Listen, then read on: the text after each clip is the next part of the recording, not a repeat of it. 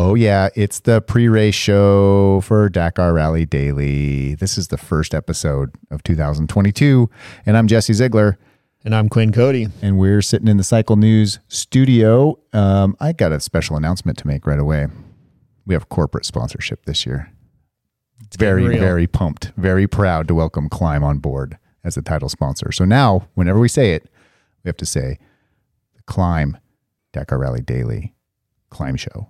We really we really weren't going to do this again, and then uh, but Klim Klim called us and said you guys really need to do that podcast again. So Yeah. uh, We we were able really to make it work. we really wanted to do it, but we were being asked not to do it by other people in our families. Yeah, But thanks to the good folks at Klim, we're here. We're back again. We got more support coming to share with you as we get into the episodes down the line. We got some presenting sponsors. We got some people on board that want to help us out. And we're just thankful that they're here to help us bring Dakar Rally racing to you because it's insane. It's bananas. It's crazy. It's not getting any more normal out there. not at all, not at all. There's some there's some big changes for 2022. We've got riders switching it up, teams, bikes, different some different rules. It's going to be so much drama this year. Not, not, nothing we can predict right now. That's one thing that we learned last year. is Dakar Rally is not predictable. You knew that already. We well we we kind of thought we could predict it last year, but we were clearly super wrong and uh, Not good at so predicting this who's year. Um, yeah, I I have no predictions. That's not true. I'm making you predict every day who's going to win the stage and who's going to come out with the points lead. Oh, yeah, we did that, huh? Yeah, we're doing that again. Oh, It's not going to be good for us, but we're doing it still. all right. We have already interviewed some really cool people prior to this show, but because it's Christmas, Christmas was like yesterday. And because we have families, we can't just work all the time. So we had some Christmas time. And now we're going to do a pre show to kind of talk about the race. Like you said, all the people that are mixing it up on teams, new bikes coming out, and then uh, go over the route a little bit. And then there's some interesting rule changes this year that are probably going to affect the outcome of the race um, in positive and negative ways for people. And uh, that's about it. Then we'll start doing interviews later in the week. Yep. I'm excited. Now this is going to be good this year, and uh, you know we're excited to be back, and you know it's going to be a a fun long January, but uh, you know lots Thanks. and lots to talk about. Thanks to Klim and their aggressive meat snacks that they supplied us today. Klim makes a lot of good stuff. They make helmets, they make, you know, gloves, riding gear. They also make beef jerky. Yeah, I might have been freezing my whole body yesterday, but I had a pair of warm Klim gloves on, Yep. some snowmobile gloves. my hands were super comfy. It helps. If your hands are warm, you're generally more comfortable. So get some good Klim gloves if you're going to ride this winter. Uh, let's start with riders mixing stuff up. What do you think uh, the biggest shakeup is? I mean, I know who it is, but I want you to say it so I can tell you that you're wrong. Yeah, I mean, clearly, uh, if you haven't been following social media and, and all the PR from the manufacturers, I think the the biggest one is is our Dakar champion Kevin Benavides. He made the switch from Honda to KTM this year, so um, you know it's Just not a that often. big that- surprise that you would just switch your team after winning the race. yeah, for sure, it's not that often that a you know a former champion switches teams. I, I can't really remember the last time it happened, quite honestly, in rally racing. Yeah, because once they, once you figure out the winning combination to do that race successfully, like that team wants to keep you there, and you don't want to leave and try to redo that again on a new team. Yeah, for sure. I think that Honda had a good formula last year, and everything really worked in their favor. So it was it was quite surprising that Yeah, second year in a row, they just came out, and Yeah. got it done. yeah, for sure. Uh, what uh, inside information? What do you think was the reason he made the switch? Well, you know, I, I know both of the Benavides brothers, and uh, I spent some time with them this summer, and and you know, basically, it comes down to really Kevin. He's a he's a KTM guy. He grew up riding KTM's, racing KTM's in South America. His family owns a KTM dealership, and so it's always been kind of his dream to ride for Red Bull KTM. And he got the opportunity this year, and it was I- I think really a tough decision for him personally, but he, I think it ultimately came down to the fact that he he may not ever get another shot to kind of live out his childhood dream and ride Being for on the KTM team of his dreams. and you know finish his his career on a KTM. Uh, you know, owning a, a big KTM dealership in in Salta, Argentina, which is their family business, and and Kevin actually is quite active in the shop, and he runs runs a lot of the day to day business there. So Okay. um, it was pretty important to him, I think, is to really kind of finish out his career on a KTM, and you know, There he is. yep, He made it. we went there. So it'll be interesting to see if he can carry that momentum or if Honda still has it figured out. I mean, that's going to be the biggest storyline above the board is, you know, is is what team is going to be the strongest again this year through this crazy two week long race. For sure. And, you know, uh, another one of the, you know, that kind of filled Kevin's spot was uh, Pablo Quintanilla made a Yep. switch from Husqvarna to Honda. Yep. Uh, his spot, I, I don't, I think it was more of a forced switch. Uh, Yeah. Husqvarna really wanted uh, Skyler Howes, the American. So now we have Skyler Howes on the factory Husqvarna, Yep. which is really cool. For Really us cool. We got a great interview with him that we'll play this week. Um, you got to definitely stay tuned for that. It's nice talking to Skyler after he reached that dream too. Um, but yeah, like Pablo Quintanilla is former World Rally Champion, so he's won the FIM World Championship. He's placed really well at Dakar a few times. He's raced ten Dakars. He's over 10, 10 or more, whatever that means. It's Yep. a lot. Um, and uh, didn't perform up to his probably potential recently, and then you know Husqvarna wanted to make room for Skyler. It sounds like, or for you know team in general shake up, and out Yeah. goes Pablo, and in comes Skyler. I mean, we, we kind of said it before is that, you know, the, the factory guys, their number one rule is not to get beat by a, by a guy on a rental bike. And Skyler, Skyler did that last year and he, he Yeah. got Pablo's ride. Right. Uh, luckily for Pablo, he landed on his feet and, you know, with a, with a sweet ride at Honda. And was performing already in Morocco. Yep. Really well. And he seems motivated and he seems really, you know, kind of happy there. So I think his role is going to be more of a supporting role for for the younger guys, but um, you know, we'll see. I mean, he may knock off some stage wins and and possibly be there in the end. Right. Yep. Then we got uh, Sunderland, longtime KTM factory, Red Bull KTM factory racing rider, made the switch to join uh, Daniel Sanders, uh, coming off a great rookie season on the Gas Gas team. So kind of moving next door in the race shop from KTM over to the Gas Gas factory effort. So now, you know, two two guys on each team, well, multiple guys on each team, KTM, Husqvarna, and Gas Gas this year. Yep. Yeah. So we've got you know two uh, two factory Husqvarna riders, two factory Gas Gas riders, and then three factory Red Bull KTM riders. And don't forget the next KTM factory rider who just got off of a MotoGP career, you know, Danilo Petrucci, Yeah. which is going to be like really interesting to see for me. yeah. This is. I this mean, is- that's a big jump. And the footage of him riding looks great. He looks like he can ride a rally bike in the sand dunes. But man, a rally race for two weeks, that's pretty gnarly. Yeah, he's gonna he's gonna have a lot to learn, and, and coming in your kind of first real competitive rally, and coming in hmm The big dog. Dakar on a factory bike with a factory team. Yeah.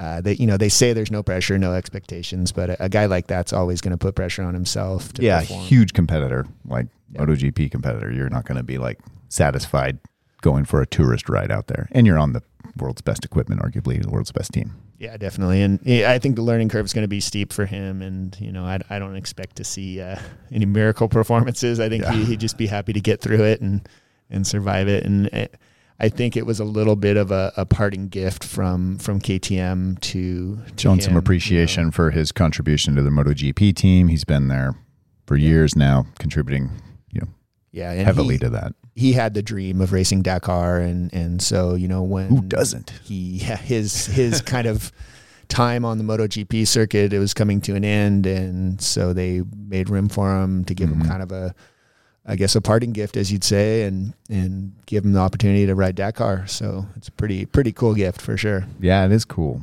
Um, you know, KTM still, even though they haven't won in a couple of years, they're still considered the strongest team out there just by their legacy in the sport. Um, but there's more teams coming. Um, not not only Honda, who put in a ton of time and a ton of money and a ton of work into this, you know, the CRF450 rally bike to make it massively competitive, but now you know Yamaha's in multiple years now with competitive teams that had just shit luck last year. Like Yeah. all their bikes didn't make it Yeah. or the riders didn't make it. No, nobody, no Yamaha made it to the finish last Yeah. year on on the factory team, and Yep.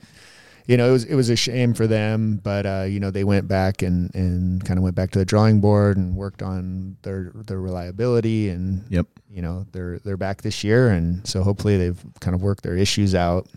Yeah. Um, We talked to Andrew Short, so we got a little insight into that coming up this week before the race starts about, you know, sort of where they're at, um, the team dynamics, that kind of stuff. Sounds like the team's in a pretty good place. Um, uh, they lost a guy. Franco Caimi was on the team last year, and he moved over to the Hero Motorsports team, which again, another factory effort. The Hero brand, you know, humongous motorcycle manufacturer based out of India, like the world's largest motorcycle manufacturer in some ways, depending on what segment of motorcycles you look at.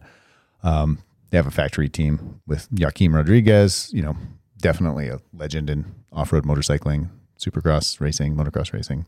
Yep. And then they have a new guy. Uh, I forgot his name already.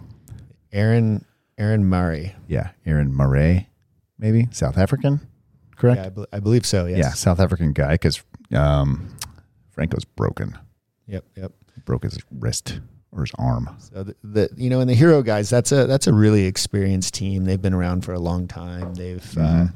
you know they started out uh, as a factory BMW team way back, um, and you know have gone through uh, early Husqvarna years, and then the the team principal Wolfgang Fischer actually ran the uh, Honda program for a couple of years, and then they Mhm. came back as Speedbrain. And Yep. now converted to Hero. So they've been Hero the last couple of years, and I believe they have a new bike this year. Yeah, it's kind of under wraps under that hero branding and logo. It's got similar bodywork on it, so we can't really see what's going on down there. We need a guy, inside guy at Hero, but your days at Speedbrain Husqvarna are over. Yeah, So you can't really help me. Wolfie, Wolfie, and I still we still chat sometimes. So right, we're gonna call him. give him a call and find out. Okay, we're calling Wolfie. That, that'll be fun.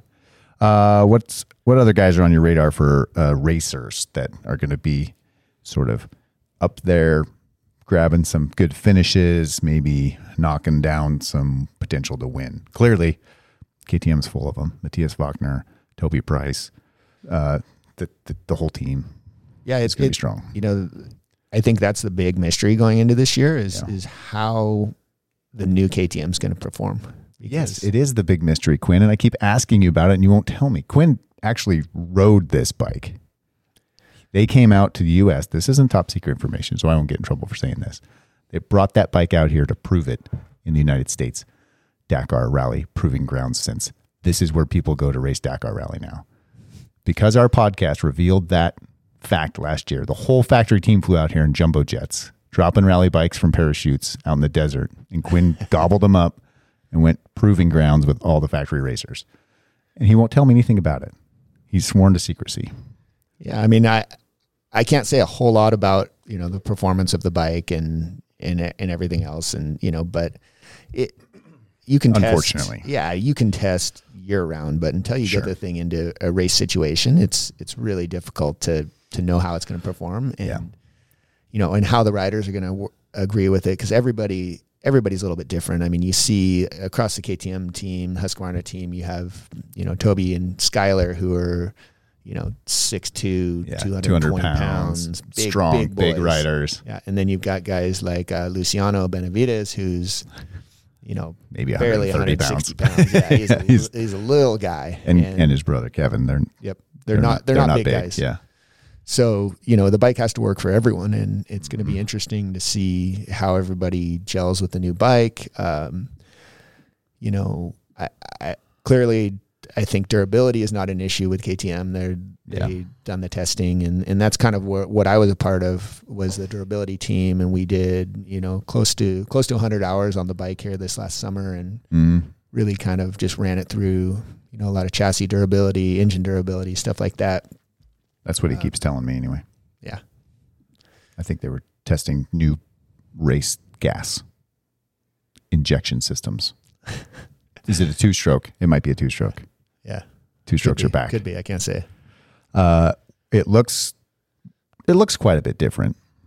Um, and I know like the new factory edition KTM 450s are coming out with completely new, you know, frame geometry, new shock placements and stuff like that. And you can see some of that in this new bike, like it's shared technology or shared direction of motorcycle technology. So it'll be interesting to Yeah, I see mean, it- what else we can find hard, about it. It's not hard to find, really. Yeah. There's, there's pictures out there of, of the bike stripped down, you know, on the internet, and you can see you can see the new chassis, you can see everything.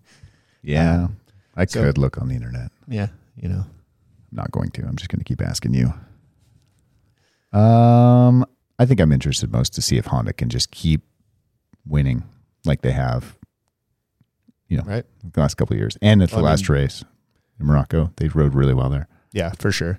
And you know that was one of the one of the first outings for the for the new KTM was was there, and Yeah. you see, you know, we had a couple of guys on the old bike, a couple of guys on the Mhm. new bike, and Still you testing. know they're still kind of race testing the bike, and so Mhm. You know you can't take too you can't read too far into that on on results and time because there's a lot of lot of different things that are happening and Yeah. you know it but for sure the honda guys were fast and you know it's going to be interesting to see how uh you know quintanilla works on the honda and also you know uh, Nacho Cornejo. I mean, he was he was super fast last year, and Yep. he navigated really well. He he led out a few stages and really led from start to finish. which Didn't is- lose time, yeah, which is pretty rare. which was pretty hard to do last year. And of course, Brabec, he's uh, he's really kind of at the top of his game, and Yeah. finishing second last year, and not not far off of uh, off of Benavides, the the champion. So it's going to be After- really After making a big error in the beginning, we talk. We have a Brabec interview too coming this week, so don't miss that. Um, yeah, what he what he got up to in the standings after his mistake in the beginning, and then just like getting on the wrong end of that swing, the time swing thing yeah, really threw people for a loop last year. We're we're we're going to discuss some of the race organization changes this year en route in a minute to try to address that. But we think Ricky is in a good place now, and a good head on his shoulders to really perform well again as he was last year before a couple mistakes happened. But that's the race. The race is not if things are going to happen or not if mistakes are going to happen or frustrating things. It's just they're going to happen. How do you deal with them? How do you go forward? That's the lesson. You can't make up time if you lose it, right? yep, Number one, it's gone. The time's gone. Just go forward. Number two, just don't f- freak out. like, like, keep your head on your shoulders. I mean that that's the biggest thing with rally is just keeping a cool head and, and realizing that you have you know you have to do this for another 10 days and so you know if, if on the first or second stage you lose you lose some time you just really you have to just forget about it and move on and Yep. you know hope or not even hope just know that the other guys are going to have struggles because if you're struggling someone else is going to struggle It's going to come it- up on them yeah, too. it might not be today or tomorrow but it's going to happen Yeah. They're going to hit a wall. So if you if you just are new to rally, or if somebody just told you about this podcast and you're like, hey, I want to listen to that because I'm interested, and I know a little bit about it. Let's put it into perspective for you a little bit. What kind of race this is? This isn't a two day enduro. This isn't a six day international. You know, six days enduro. Um, this is twelve days, fourteen stages, twelve days of racing. Yep. So I, I believe it's yeah, it's 12 well, real days. There's one special day that starts the race kind off. of the kind of the prologue day. yeah, but it's the still prologue day, the guys are still on the bike for over 800 kilometers on that which is that 500 miles. kind of yeah yeah. half day. So that that's what's called a, a liaison stage or a transfer stage, where Mhm. you know basically the guys have to ride to the start of the special test. And some days it's you know 500 kilometers, some days it's 200 kilometers in the morning and Yeah. 300 kilometers in the afternoon after the special. So these these big long liaisons are kind of what makes rally unique because it's it's wearing you down, but you're not on the clock. You're just You're just being Being- ground down. Exactly. Being exposed this. to the elements, sitting on a on a 450cc Dirt race bike. bike, Yeah. yeah. riding down the highway. Um, you know, it's cold, it's windy, it's dusty. I mean, you're in Saudi Arabia, you're you know, eating from the gas station or eating power bars out of your pocket because you're, Yep. you're on the motorcycle all day long. Yeah, you don't have time to stop and get a sandwich. Yep. You barely even stretch your legs. So total total race distances here, folks. Over, uh, I mean, it's it's two weeks of racing. It's eight thousand three hundred and seventy five kilometers long. So that's that's that's just the total race distance. So that counts liaisons. That counts you know from the motor home area to the gas stop, from the gas stop to the start of the race. do the the race entire section. route. It's the entire route, everything. Of that race distance, there's 4,258 of those kilometers are timed. So half of the race, half of the total distance, you're on the clock, you're racing against your competitors, and every second counts Yep, for 4,000 kilometers. For sure. So you think about that. That's that's a, that's a lot of racing for sure. I mean, 4,000 kilometers. Yeah. That's, I don't know, 2,500 miles. 2,500 miles. Yeah, almost 3,000 miles. So that's yeah, it's a it's a lot of time on the clock. And you know, you say we say it on the clock, but you know, even the liaison stages, there's there's stresses. You you have Yeah, to be right. on time. You can't lose time there. But You can't get to the start of the next time section yeah. an hour behind you're supposed to be there. yeah, if you're dinking around and you know stopping and doing stuff, then you don't make it on time. Then you start incurring penalties, and pretty soon you're, you know, you you've lost time off the clock. So not only liaisons are still important, but then the special is is under full race conditions. So these guys are going flat out, and some of the specials are are quite long. I mean, I think we we've seen, you know, some Yeah. of the specials are close to Almost 500K. kilometers. There's one, I think two, three. 465 kilometers is the longest. That's the special. longest, yeah, special section. And when we say special, we mean time. So you you you start at a banner out in the desert or a sign in the desert, and there's a guy that counts down five, four, three, two, one, beep. You go. It's a time trial to the end of that stage. The first one, which qualifies you, is 19 kilometers. It's a sprint. It's just a positioning game. The next one's 334 kilometers. Yeah. So the next a- race, the next day, is almost 200 miles long. Yeah. and and it's a marathon stage. So Yeah. technically Yeah. speaking, Between these day guys two and are- three. Yeah, they're sleeping, you know, basically the first day into the race, they're sleeping in uh, some kind of a barrack or something with a whole Yeah. bunch of other guys. Uh, no mechanics, no outside assistance, so they have to run the same tire for Day two part and three. one and part two of the marathon stage. So, Yeah. uh, you know, it's really kind of interesting the way the ASO has put this thing together this Right. year, and they're, they're so on- trying to kind of mix it up right from the start. So on one hand, there's the grand scale of the race, which is you know three thousand miles of racing, and Yep. and you know uh, five thousand miles of riding. We'll say the other um, side of that coin is that's hard enough. Sprint it, go do it. Everybody have the best chance they can to be the fastest guy. The other side of that is strategy, and strategy based on plans or strategy based on dealing with the mistakes that are going to happen and trying to position yourself the best you can to react to those. And right off the bat this year, there's a there's some going to be some strategy coming in.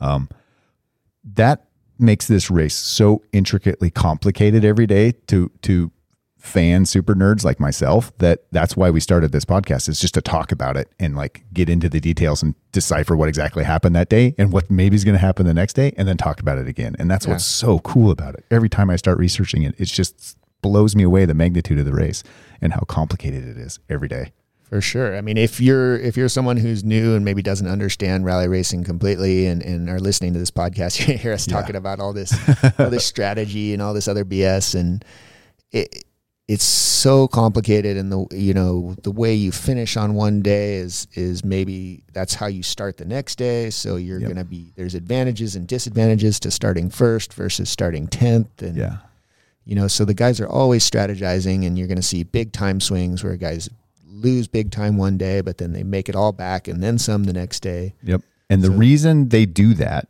again, if you're new to this, or maybe you just didn't pay attention to rally until from last year, is of that 2,600 miles of racing that they're doing on the clock, it's not on a race course. It's on a uh, pre ran course that is marked by a paper instruction booklet and you have a compass heading. So you have to know how to navigate through this terrain on the right tracks, roads, dirt, through open sand dunes, hit specific waypoints without a GPS signal telling you where to go. All based on a navigation uh, system that is developed for racing. And it's not it's not navigation like your phone tells you where to go. It's navigation by looking at a note on a piece of paper, matching that with a kilometer distance, and then changing your compass heading to go where the note tells you to go. That's that's basically it in a nutshell. And paying attention to other notes like, hey, watch out for a cliff. Yeah, so I mean, I think 30 minutes before the start, they hand each rider a, a, paper scroll, and that paper scroll has a has a series of notes on it. They're they're called tulips, and it's literally a roll of paper. It's, yeah, it's, not it's not a USB drive. It's a yep. piece of paper still. So you have to load this thing into a roadbook reader on your bike, and um, which is just a machine know. that unrolls it and rolls it up again. Yeah, yeah, exactly. Uh, so you have to match your mileage. You have an odometer and you have a compass heading or compass re- repeater, and you have to match your mileage with the mileage on the road book. And then there's usually a, a, little notation or a tulip note is what it's called. And it's like an arrow with a junction in the road. Yeah. And you have to match your mileage with the picture in the road book. Mm-hmm. And then normally, depending on the on the note, there there's a cap heading there, maybe. Yeah. And then so you look at if it if the compass heading says, you know, 285, then you have to ride your bike until you're headed 285 degrees mm-hmm. and it matches up and then you continue on. And so that's that when we talk about navigation and we talk about the road book, that's basically what these guys are doing is they're they're trying to follow the road book through the desert on sometimes there's a road there sometimes there's no road there sometimes it's a vague track um, you know the the organization has gone through six months prior and laid out this route so it's sometimes not the freshest tracks yeah. and you know and then other times you'll you'll hear that they've actually raced over it the day before sometimes there's a couple loops in this race mm-hmm. where the mm-hmm. cars are going first and then the, the bikes the bikes will go, back over the car race at some other point yeah so and that always makes it tricky for sure so it's uh, quite quite complicated form of racing i would say and that's where the navigation or that's where the time gaps, wins and losses come from. It's not necessarily always about, hey, I was fastest today. It was like I made the least amount of mistakes. I nailed my navigation. Or somebody was in front of me that was nailing the navigation and I could cue off their, you know, tracks in the sand a little better than they could because they didn't have anybody in front of them and I gained some time on them. Yeah. So that's really where it's at. This year's race is going to be interesting because it's yeah. again it's running the opposite direction of last year. So where actually last year we kind of started out more in the sandy portion of the country and mm-hmm. then finished in the in the kind of northern rocky area. Yep. This year it's going to start in the north and work its way through the rocks the first couple days and the the main point I'm trying to make about that is that when you're in the sand it's easy to follow tracks, but when you're in the stony kind of rocky stuff, it's a lot more difficult to follow tracks. So mm-hmm. navigation the the time that gets made up is not as is not as great as it would be say in a dune stage where mm-hmm. a guy can start 20th place and ride all the way up to you know top 5 first or second and yeah. yeah make up 20 minutes on the guy that's trying to lead through the dunes right got you that's where the disadvantage of being out front yeah. comes into play and more so even, in the dunes. Yeah. Even if you're not navigating, if you ever ridden the, in the sand dunes, if you've yeah. ever ridden in Glamis, it, it's so much easier to follow a guy than yeah. it is to go first because this, the sun, when the sun gets to a certain position over your head and, and the light's not right, you can't yeah. tell whether the dune's dropping away or it's going up. You can't really read the, the terrain. But if you can see tracks, then you can see where the guy like let off the throttle, hit the brakes. Yeah you know, it gives you some contrast in the visual, so you can be like see a shadow and know where the direction goes a yep. little bit, and that's it huge difference. Breaks up breaks up the surface of the sand, and so yeah. it doesn't it doesn't all blend into one. Yep. And you know, and if you have a, a, head to follow, like if you see someone on a bike in front of you, it's even easier, and yeah. you can actually kind of let someone else lead, and it takes a lot less energy riding through the sand dunes. So, yep. you know, there's all these little strategies that that play into the to the event. There's going to be 12 days of this uh, 12 stages of this going on over two weeks from January 1st to the 14th. All year. That's how you start the new year. Dakar. It's amazing. Yeah. I love it. Yeah, we're going uh, clockwise. Clockwise this clockwise year. this year. Starting up high. Uh, that big liaison stage leads Jeddah, Saudi Arabia, goes all the way up to Ha'il, and then does a loop up there, and then we go just clockwise out into the empty quarter, they call it, place yep. where nobody is and nobody ever goes and it's basically just a, a sea of sand abandoned know? desert in saudi arabia and um, scenery is going to be pretty crazy cool i'm sure. Tv coverage will be nice but our coverage is going to be better because we're going to actually talk to people that are there. Yeah. It's going to be great. So yeah let's go over the route a little bit more. We got huge route uh, there's one marathon stage. Again quinn mentioned that that's where you spend the night on your own. You can't touch your bike. Uh, you can touch your bike. You can work on your bike. You remember last year, that's when Toby had his tire failure and he zip ties all over the place and duct tape on his tire. Um, then uh, it just keeps ripping along at 400, 350, 420, 400. Those are kilometers of racing every day over and over and over again. It doesn't drop below 300 kilometers until like the 11th of January. Then there's one at 287 and then it's cranking back up again. it's it's going to be a brutal marathon for these guys. And as we talked to them in our pre-race interviews, all of them said, "Hey, it's about maintaining composure and energy basically." Yeah. And you know, if it, if it's anything like last year, that the speeds that that they were running and these massive time swings, They're going to be insane. Yeah, it's just. I mean, some of those some of the stages they were averaging seventy mile an hour across a you know For 400 mile, yeah, kilometers, 200 mile yeah. stage, and it it's really unbelievable that they can maintain that kind of speed. And, is. you know, and day in and day out. And you know, last year was was kind of like a knockdown, drag out brawl. You know, they they Yep. were just beating the heck out of each other every single day and and riding as hard as they possibly could. While fighting rules intended to slow them down that didn't work at all. They get they had a six tire rule last year for the whole race.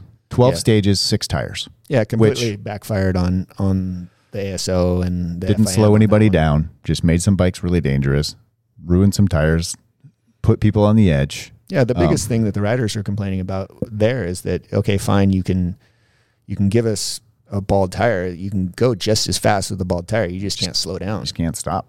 None of them make good traction when we accelerate anyway. right? but yeah, They yeah. Rally tire is a very limited height knob. It's almost Yeah. like an adventure bike tire or Right. something. You know, it doesn't have a lot of grip in the first place. So then when you have a worn out rally tire, it's a it's a whole nother game. it's And an ice skate. getting that big heavy bike with you know 30 liters of fuel in it, getting it slowed down at 110 mile an Yeah. hour is pretty scary with a with a slick tire. So I guess that's a good transition into new rules this year. Uh, we got a few new rules that are going to affect the motorcycle class, the uh, elite rally GP class, as it's called now. Those are like the top racers. They're in their own actual class this year, rally GP. Then there's going to be a rally two, rally three classes mixed in with that, and we'll talk about that as the season goes on. But tire rules wiped out. Well, Not, not entirely. We're, they're they're allowed 12 tires for the entire event, so one new tire Per stage. rear each day. Yeah. But there's some complications to that too in the rule book. We don't know how they'll be interpreted on the race course necessarily because if historically, if your teammate comes up to you and you have a tire problem, you swap wheels. You make it to the finish. If you're in contention, your teammate lollygags along. Andrew Short did it for Toby Price a couple years ago. Literally rode on a bare rim all the way to the finish, and Toby Price saved a lot of time. And so in it, uh, last year that was taken out of the equation, and I Yep. believe it's going to hold again this year. It- Yep. So we shouldn't see teammates handing over tires to other other team members. On, Right. You know, at least in the elite class, in the Rally GP class. Yeah. Um, from from what I understand from looking at the road or the rule book is that they're going to mark each set of wheels every day on the start. So In the morning. Yep. you'll have, and then they have to check them at the finish and make sure that you you start the the stage with the same and you finish the stage with Yeah. the same wheel set that you started with. Right. So one set of wheels, tires every day. Way better than one every two days, as it was last year. Yeah, for sure. Uh, the only exception of that, The marathon stage. right? Marathon stage, you're stuck with the same set. Yep. Which I mean, if it's only one day or two days of racing and it's only happens one time during the rally, I think that's that's pretty acceptable. And Yep. you know, it, it I don't know that it's gonna slow anyone down, but it just kind of helps like make it more of an authentic marathon stage rather than you know, kind of a marathon stage. It's going to be 700 kilometers of racing on Yep. those tires for those two days. yeah. So They're going to be worn out. they'll be slick. They'll be well worn mousses and uh, tires in that in Yeah. that bike when they get back from the marathon stage. And, you know, if you get a, a cut, say like Yeah. on the you know on the first day of the marathon, like we saw with Toby Price last year, he had a he had a tire cut, and you know he had to Figure out a way to yeah zip tie it to his together, bike. zip tie it, whatever he could do, and Bush mechanic. you know they haven't done anything to change that, so we could see something similar this year because That could think- happen any day. Yeah, he had a brand new tire going into the marathon stage last year, and Just hit a it rock. happen. Um, couple other things that are interesting. The the Dakar rallies now this year the kickoff for the FIM and FIA if you're into cars World Rally Championship. So the World Championship point system for the rally now starts at Dakar and consists of multiple races. Because of that, they've made some scoring changes to the way that rally is scored at Dakar even is that you score points every stage for world championship points if you're in the rally GP class with that, there's a new rule this year, and you might remember this last year. We talked about a little bit. There was a Dakar experience sort of clause in the rules that if you were a racer and you paid all this money to go to Dakar in a race and got lost or had a flat tire and had to get tow trucked back to the bivouac, they would let you keep racing. They would let you restart the race. Restart the race without you'd obviously lose your time for that day. So you had a contention and overall finish for the the event. But they'd let you keep racing to get the experience to you know hopefully get you to come back spend some more money and come race with us again. They're extending that policy to all racers. So if you're on a factory team you you know your bike breaks something happens you get towed back you can go back into the race if it's in within three days of your uh, departure uh, you can only do it twice during the event i think and you have to get medically cleared by a doctor if it's from a crash yep. um, that allows you to get points on those stages that you race further. You're clearly out of contention for the overall, but you're going to get world points, which yeah. is kind of interesting. Yeah, it's it, it, it's kind of interesting. Traditionally, the Dakar has been a standalone event, and it hasn't been a part of any bigger series. Uh, yeah. Also, the the big thing about Dakar was that once you once you're out, you're out. If I knew this was going to come stage, from you. If you don't, yeah, if you crash and or you break your bike on the second day you're done and you go home. And Tough so, luck. Yeah. And now they're just kind of, I guess, softening it up a little bit, letting people back in, trying to make it a little more. And, and I get it. I mean, you spend a lot of money to go to yeah. Dakar. I mean, these guys are spending hundreds of thousands of dollars to be there racing. And, you know, if you have, say, one stupid mechanical on the first day mm-hmm. And then you, you have to go home. Right. Like, yeah. That, I kind of get it for the guys that are paying their own way. Yeah, I absolutely. think that's cool. I like it because hey, you want those guys to come back and do it again. Number one, but you also want them to race the whole course and eat all your food that you bought already and everything like that. For the factory racers and the guys that are racing for the top thing, I'm kind of with you, and I know you're about this all the time. You're like, hey, this is supposed to be hard. You're supposed to be abandoned if you don't make it and get yeah. picked up by a truck and have a bouncy ride home. Like that's the way it's supposed to be, and you don't get a second chance for sure. And you know, I, I mean, I get what they're trying to do, but the the FIM World Championship Rally Series has been kind of a second rate series for, you know, compared as, to the Dakar Rally standalone event. Yeah, and it, yeah. you know, no one really follows this the series. They'll use it for preparation for Dakar, mm-hmm. and they'll do a few of them. Obviously, we like the factory teams have a few guys that actually follow the whole world championship yeah. and, and really compete for it. But traditionally, it's just been a, a series to prepare for Dakar because Dakar's way longer, way harder, way more prestigious. Like it's the one everybody watches. And it gets all the coverage. I really don't think that this rule is going to change anything. Yeah. I still think that Dakar is the big one, and guys will continue to do a few of those races. Mm-hmm. And, you know, but they're trying to push more people into the world series. Yeah, they want to make it more yep. like a MotoGP or something like that, right. where you have a, a, full world championship and yeah. you know you compete for the. They're trying to make the the world championship more prestigious. Right, I get but it. Dakar is the big one. I mean, it's like Still it's the like the Baja 1000. You know, you have the 250 and the 500, but, but people really pay attention to the Baja 1000. Yeah, nobody really cares if you win the San Felipe 250. I care if you win it, Quinn. Yeah, been a while. Um, yeah, we talked about Rally GP for the elite racers, um, Rally 2 category for uh, non elite teams or non elite entrants into the racing. Um, there's a new navigation rule for uh, hidden waypoints, or not hidden, I guess, but just non. Yeah, it's uh, a, non. I guess they're hidden waypoints. I guess you could call them that. Yeah, so it's a, it's called a waypoint precise, and it's a really small waypoint. It's it's exactly on the route, so they're only 20 meters in diameter, and um, they they show up in the road book, but they don't show up on the GPS unit. Yeah. So and when we say no GPS way, unit, there isn't you know an iPhone GPS telling you where to go again. The GPS unit um, It's basically a validation system. Yeah, it it'll lets pop up when you get- that you're hitting the waypoint. Right. And It says you're on track. Thumbs up. Keep going. Right. To where so with these new waypoint precise, there is no validation. So if you're on the road book, then you that means you're going to hit the WPP. Yep. Hopefully, um, it's a I think a two minute penalty if you if you miss one. So Right. if you're off 100 meters to one side, you miss it, then that's that's a two minute penalty. So. Yep. Maybe some of the guys that aren't super accurate with their navigation could possibly uh, miss one of those. So it's it's a little bit of kind of different thinking for the guys, but I, I think If I was cool. racing, I would have the record for the most two minute penalties. I guarantee it. They'd be like, Jesse, are you trying to miss the WPPs? We've never had anybody miss all these on purpose before. I just, I'm just on the side of the course, I guess, a little bit. Yeah. You know, I think the the other one that's interesting this year is the the stage one A and one B, which is basically a, a prologue stage. And everybody get ready to understand this one because there is some math involved here and also sort of a class system. Yeah, it, I mean they couldn't make it any more complicated if We're going to break it down for you right now. Enter Dakar Rally Stage 1A to Stage 1B, starting order system. Here we go. Yeah. So I guess we got to start at the Stage- beginning. yeah. Stage 1A is from scrutineering, which is, you know, getting all your shit checked out. The next morning, you're going to get on your bike if you're Ricky Brabec and start at like 3:30 in the morning. And you're going to go 834 kilometers that day.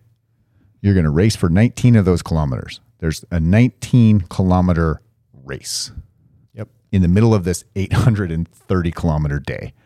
That 19 kilometer race is very complicated to Jesse.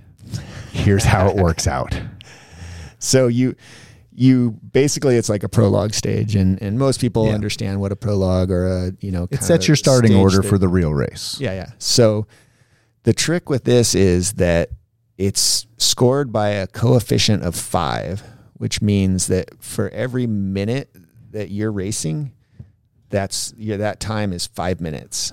Yep. So if the first the winner of the stage beats you by one minute, he actually beats you by five minutes. Yeah. So it's multiplying your penalty by a factor of five. Yeah, and they do this to discourage sandbagging, to discourage guys, say, slowing down in the in the stage and you know getting a a better start position for the following day. So Yep. maybe they want to start in twentieth place or fiftieth place or whatever, and and you would see that at a lot of these, especially World Championship rallies. You would see Guys slowing Guys down and being like, I want to be 15th or 20th because I know tomorrow I'm going to make up all that time and that sets me up for the next five days. so the coefficient keeps people from.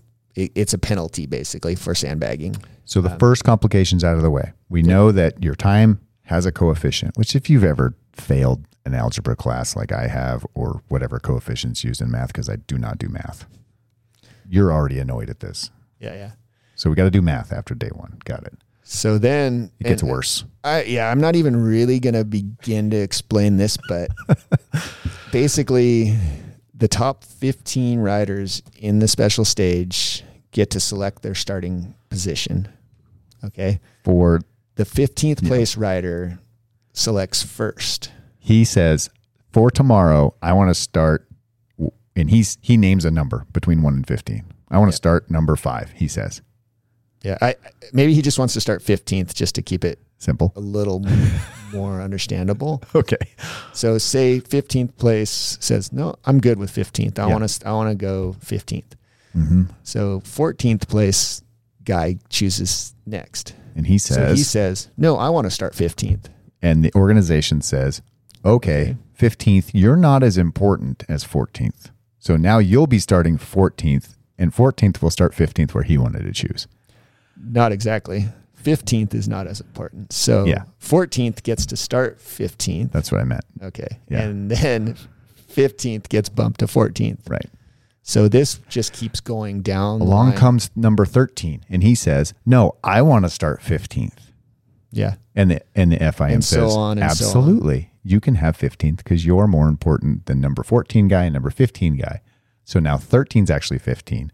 Yep. 14's now 14, and 15's now 13. He's getting closer to starting first in the grid. Yeah. Poor guy. So all the way down to first place. First place gets to choose last. And he's guaranteed whatever spots he gets He can choose whatever spot he wants, and, he'll get it. They just shuffle everybody down accordingly. accordingly, according to priority of where they finished. Which, Right. if The other way you it could do seems this, complicated, and it is, Yeah. but the the reason they do that is so that you can, as the first place rider, you can see where everyone else chooses, so you can understand everyone else's strategy. yep, it gives you some visibility. Yeah, maybe some guys are like, I'm gonna hang back. I want to be towards the back of the pack. Maybe some other People guys are like, like, "I want "Screw number it. one." I'm, I'm starting first. It's gonna be dusty tomorrow. I'm I'm gonna lead this thing out. Yep. Uh, also, it's strategy for the coming days. Yeah, Because it's not maybe- about the next day. Sometimes. Yeah, maybe one guy wants to say he's like, no, I'm not afraid to start first because I'll lose a little time today. Yeah. I plan on making it up on day three because I have a little inside information and I know that. I know day three is going to be really three's gonna sandy, and I want to start in the back. I'm going to chase you in day three. And then that's going to set me up for the rest of the rally. Yeah. So all these strategies are, you know, Yep. there. But in, in the end, all that stuff just goes out the window as soon as the race. I love that part of this. I love that part of the race. Everybody we talked to before, that we talked to Johnny Campbell, Ricky Brabec, Andrew Short, and Skyler, and Toby, and they all said the same thing to me. They're all like, Yep. "Yeah, it's nice to have a strategy, and we have like some ideas, but we know they're all crap, and they're going to go away, and we have to go day by day, race by race, special stage by special stage." The other way they could have cleaned that up is just have the first guy go first, but again. You wouldn't see everybody else's strategy that way. You wouldn't have the visibility. All the cards wouldn't be on the table, so to speak. Exactly. So that's the benefit of of winning the prologue or winning the the first stages. You know what I like about this is you could bluff people with your stage pick. If you're like tenth, you could throw everybody for a loop. Like you could be a bluffer. Since all the cards are on the table, you could just be like, "Oh yeah, I want to be first. and be like, "What's wrong with that crazy guy? Why does he want to be first? We don't know what's going on on their team." And just have everybody in a tizzy just to kind of mess with everybody's heads because, as we said in day five, Yeah. those start positions It might not matter at all. If it's a guy like like Kevin Benavides, returning Yeah. champion, he could just throw everyone for the loop. Yeah. Nope, I'll, I'll start first. Or if you're a team like guys. Honda that has, you know, Joan Barreda, who has won a million Dakar stages, and you have Ricky Brabec, who is in, and Yeah. Nacho, who I mean- was impressive last year, and Joan's like, I'll go first, try to catch me. and everybody's like, oh shit, I don't know if we can catch him. I mean, Ricky did it last year. He went out, he Yeah. came out swinging, he won the prologue, and then you know he ended up losing time Yeah. in the first in the first stage. So Yep. we'll see. It's it's gonna be awesome. That's why I love it. Man, that's cool. Don't forget, uh, uh, day one A, one B. That's technically one B is technically the first day of racing. Uh, stage two and three are marathon. So this this whole concept thing is throwing people right into the marathon. Then after the marathon is the longest stage of the rally at 465k Yep. of time. So complicated starting thing that may or may not have some drama or strategy involved, or it might not be a non-issue. Then one day of racing, then marathon, marathon, longest day of the race. The think- first week's going to be crazy. I think the summary is yeah, exactly. The, the the first week of this race is going to be crazy, and it's going to turn everybody's strategy on its head, and we're going to go into rest day completely, completely different than where they were in the beginning. Yep. Rest day is after stage six. So by the first week of this race, we're going to have a lot to talk about on rest day. I'm probably going to have to have a recap show there. Um, uh, what else should we talk about on a pre race show?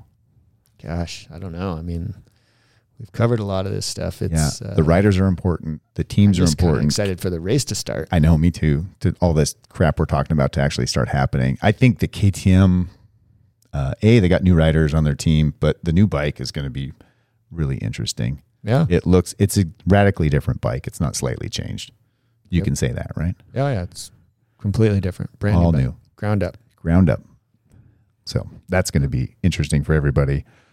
Um, I don't know. I mean, I think Honda's going to be tough to beat still. should we put you on the spot and, and Yeah, yeah. Let's say let's put me on the spot before the race pick starts. right now Pick a winner. the race starts? Pick a winner before the gonna- race We're going to starts. hold you to this. I don't think coming into the Dakar with a brand new bike is a great plan.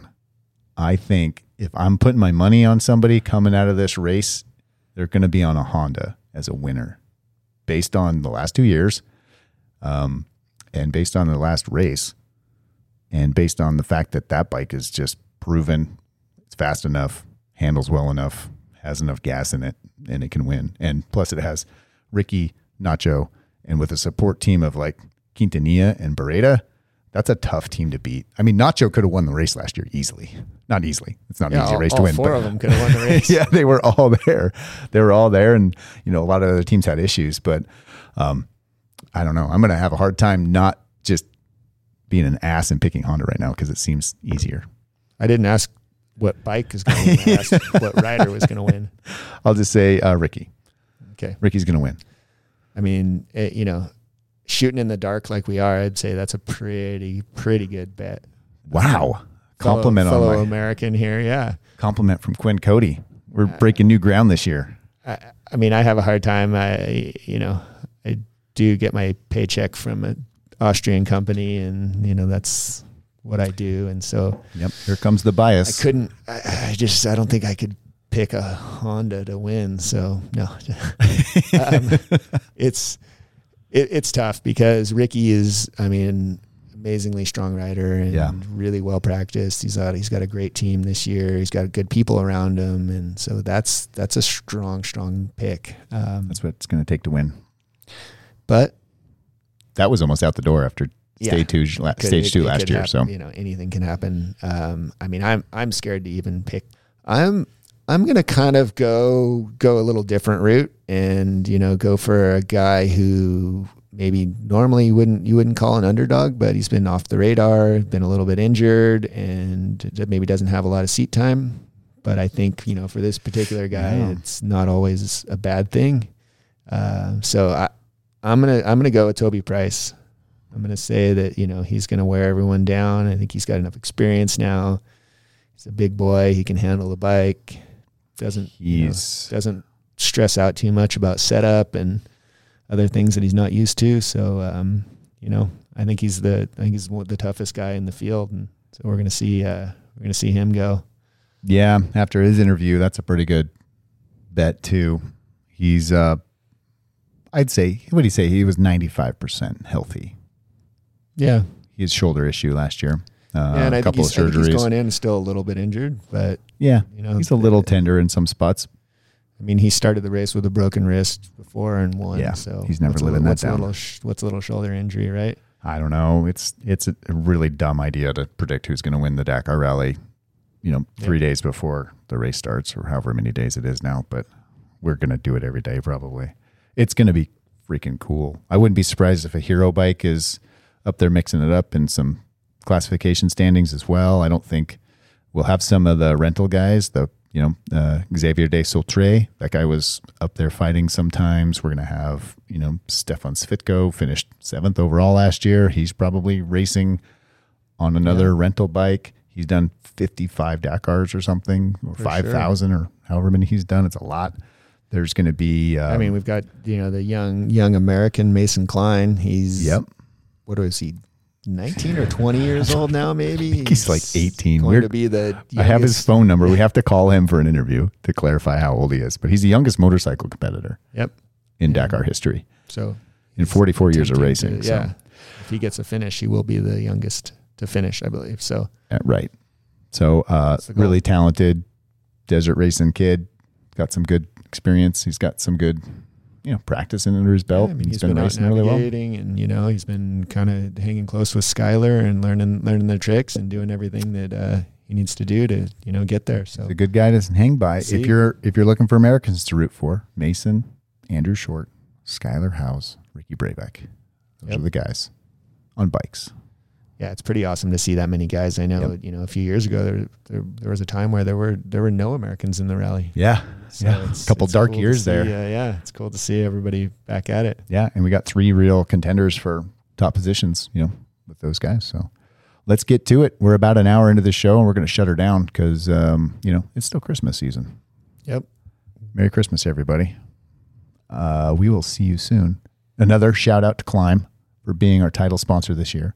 It's the Klim Dakar Rally Daily Show. I'm Jesse Ziegler. I'm Quinn Cody, and we're uh, signing off. We're out of here. Later.